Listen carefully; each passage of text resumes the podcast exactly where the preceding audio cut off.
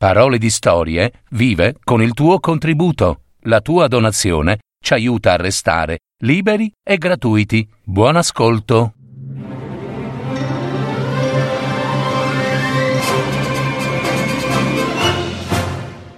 Ianas. Storie delle piccole fate di Sardegna. Filomena della Rocca.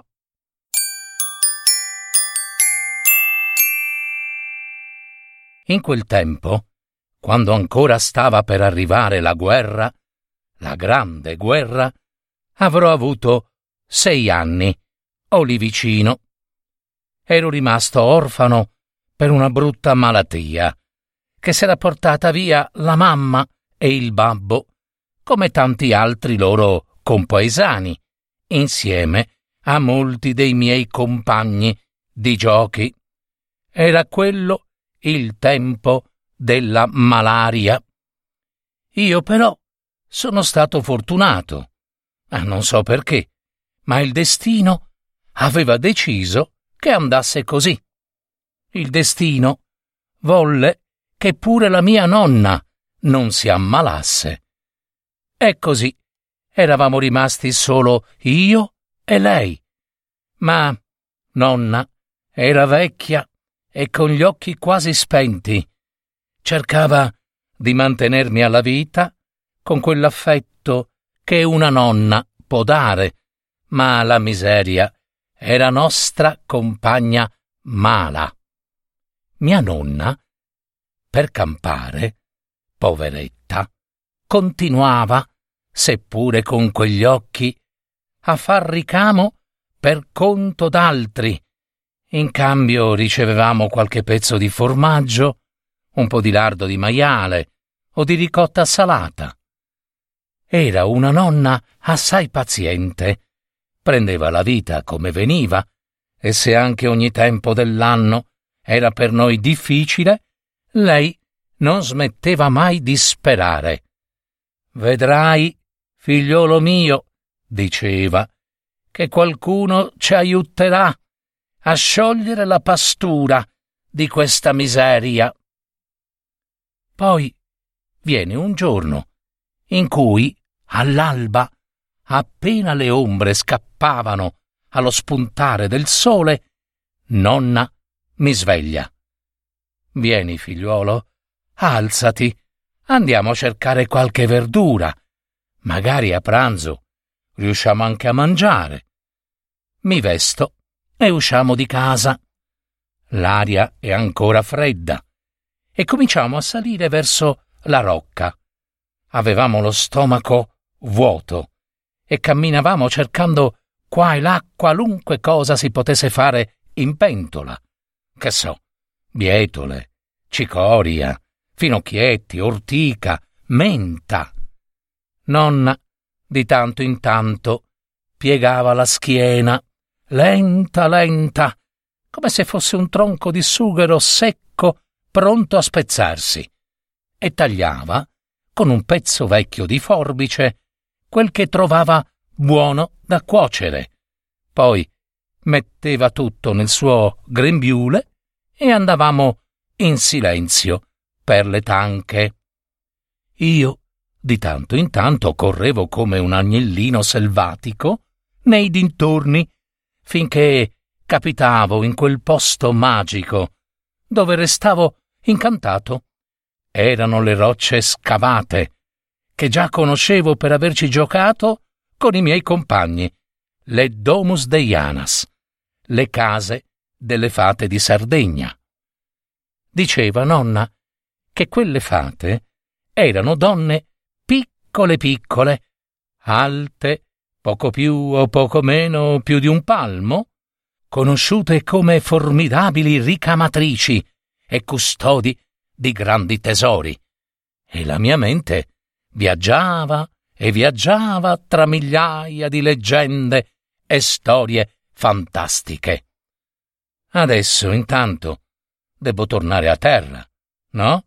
Perché la nonna, la nonna appunto, non vedendomi più dietro la sua gonna, chiama forte il mio nome. Perciò devo abbandonare quei sogni veri. Trascorre qualche ora e raccogliendo erbe, io e nonna restiamo fuori tutto il giorno. Nel pomeriggio, cammina cammina, arriviamo quasi vicino al salto della rocca. Quando vediamo la chiesa, che segnava la fine della salita, da lassù vedo ad un tratto una donna scendere velocissima il sentiero, seguita da una pecorella bianca. Man mano che si avvicina, scopro che quella è una giovinetta, vestita con una veste lunga di colore viola. Ha un fazzoletto arrotolato sul capo, che regge una cesta. Mia nonna, che da lontano vedeva solo ombre confuse, mi chiede chi fosse a scendere il sentiero. Eh, mi sembra una donna piccina piccina, nonna, ma non, non la conosco. Forse è una pastorella. Ha una pecorella che la segue. Dico io. Eh, la sento, la sento, dice nonna. Poi, non so come, ma quella donna piccina piccina, oh, di colpo, ce la ritroviamo di fronte, a nemmeno due, tre palmi. Non aveva quasi più respiro. E ci domandava se avevamo visto una pecorella maculata, che era la sua, e la stava cercando da un bel po' di tempo e forse s'era smarrita e poteva essere in pericolo per i cani e i lupi. Quella fanciulla era davvero bella e luminosa. Era piccina piccina, con la pelle chiara come ricotta, le guance rosso, bruno, come due more, e i capelli messi insieme con due trecce lunghe lunghe che parevano del colore dell'ebano, e gli occhi che luccicavano come rubini. No, non abbiamo visto nessuna pecorella maculata, fanciulla cara. Se la troviamo, ti chiameremo a darti voce, dice la nonna. La fanciulla ci ringrazia, ma prima di riprendere la discesa, poggia per terra la cesta che portava sulla testa era colma di pane, pane profumato e ancora caldo. La piccola fanciulla mi sorride, prende dalla cesta una pagnotta e me la offre.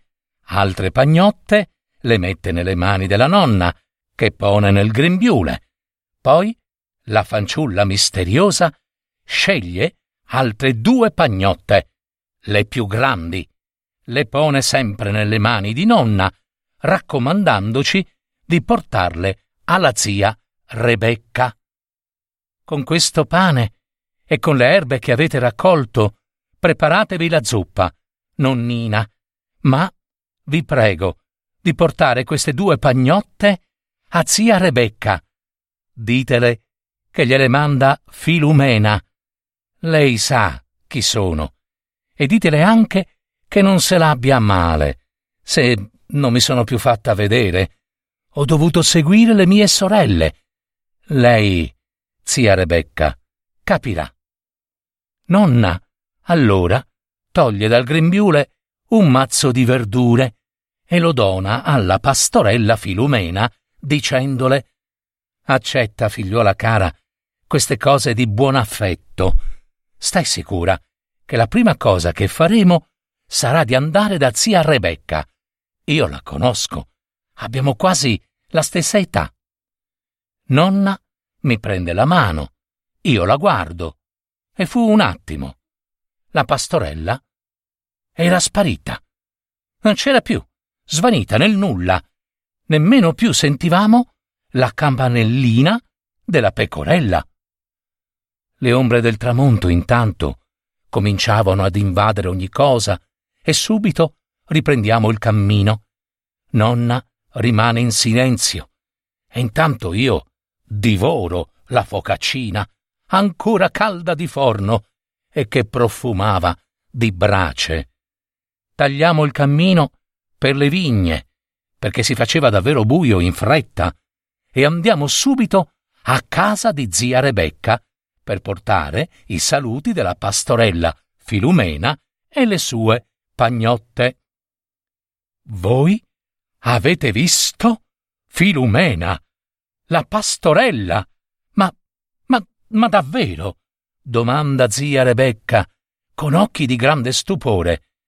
E così ha detto che si chiamava, risponde mia nonna. Ah, siete stati fortunati, allora. Oh, quanto vorrei davvero rivedere Filumena, dice zia Rebecca con il desiderio negli occhi, mentre cucinava sul fuoco di legna un gran tegame di fave lesse, con cipolle, menta, lardo e salsicce. Non vi dico il profumo in quella stanza di cucina. Poi zia Rebecca prende respiro e parla. Eh, Filumena? Filumena non è una pastorella. Sono contenta che sia ancora da queste parti. Lei è una fata. Una fata, sì.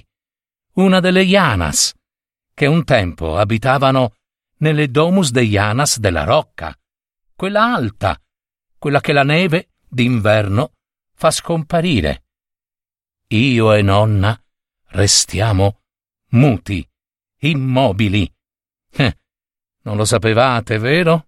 Eh, ma dopo tutto, come potevate? Solo io e poche altre vecchie sappiamo di quella storia, continuò zia Rebecca. Quelle Ianas non le si vedeva mai in giro, se non per la festa della Rocca Alta. Io l'ho conosciuta una sera d'inverno. Fuori nevicava tanto che pareva tempesta. D'un tratto, quando stavo per spegnere il fuoco e la casa era pronta ad affrontare il gelo della notte, sento bussare alla porta. Mi avvicino e domando chi è. Nessuno risponde. Domando ancora. Niente. Non ho niente io. Eh, sono povera, lo sanno tutti. E dunque, di che posso temere? Ma i forestieri non lo sanno, specie i briganti. Continua a bussare qualcuno. Apro, piano piano, lo sportellino segreto della porta e vedo solo un viso, piccolo, minuto, quasi al buio, che implora aiuto, con voce spezzata. Guardo meglio. È una fanciulla. Apro subito e mi ritrovo davanti una donna piccina piccina trema dal freddo e tanto batte i denti che non riesce più a parlare. La faccio subito entrare. Le metto un pagliericcio vicino al camino, prendo una mastrucca e gliela metto sopra. Riavvio il fuoco e quella ragazza, Filumena, che poi seppi che era una iana, passa la notte nella mia casa. E da allora la Iana Filumena si è sempre ricordata di me, ogni notte di luna splendente e ogni fine inverno mi portava tantissimi doni di cibo, cibo a volontà. Ma poi, eh, ma poi accadde quel fatto. Zia Rebecca resta muta per un po'. E ehm, quale fatto? domanda nonna con discrezione. È quello dell'uovo grande. C'era un uccello che ogni anno verso primavera veniva dal lontano Oriente. Non ho mai saputo che uccello fosse. Faceva il nido sull'alta rocca e vi deponeva un grande uovo. Poi se ne volava via. Le Yanas utilizzavano quell'uovo per preparare i dolci per la festa della rocca. Ma ci fu un anno in cui l'uovo fu così grande che le Yanas non riuscirono a muoverlo per portarlo nelle loro domus e cucinare. Si arrabbiarono assai. Eh, non vollero aiuti da nessuno e maledirono quell'uovo. E subito l'uovo si fece di pietra. Di pietra, sì, di roccia, roccia dura. Ed è ancora lì l'uovo, nella rocca alta, dentro il suo nido, da dove nessuno è mai riuscito a portare via. Ma, ma scusate, zia Rebecca, io, io non ho mai visto quest'uovo di pietra, dice la nonna. E certo che non l'hai mai visto. I rovi e le piante selvatiche l'avranno nascosto bene, no? E nessuno può sapere dove sta, nemmeno io. Terminata la storia della Iana Filomena, zia Rebecca ci dona una ciotola grande e ben coperta, piena di fave lesse e salsiccia. Poi prepara un sacco di juta con vino e formaggio.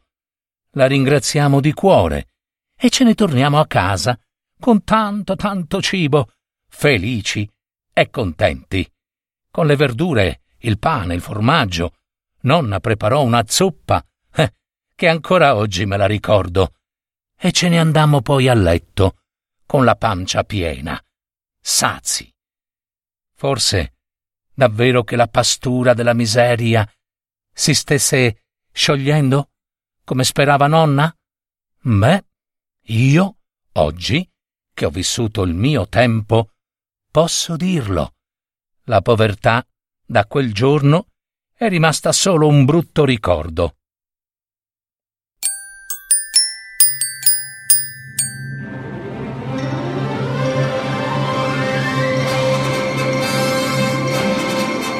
Avete ascoltato Parole di storie, fiabe, favole, racconti, leggende, adattamento e messa in voce di Gaetano Marino. www.paroledistorie.net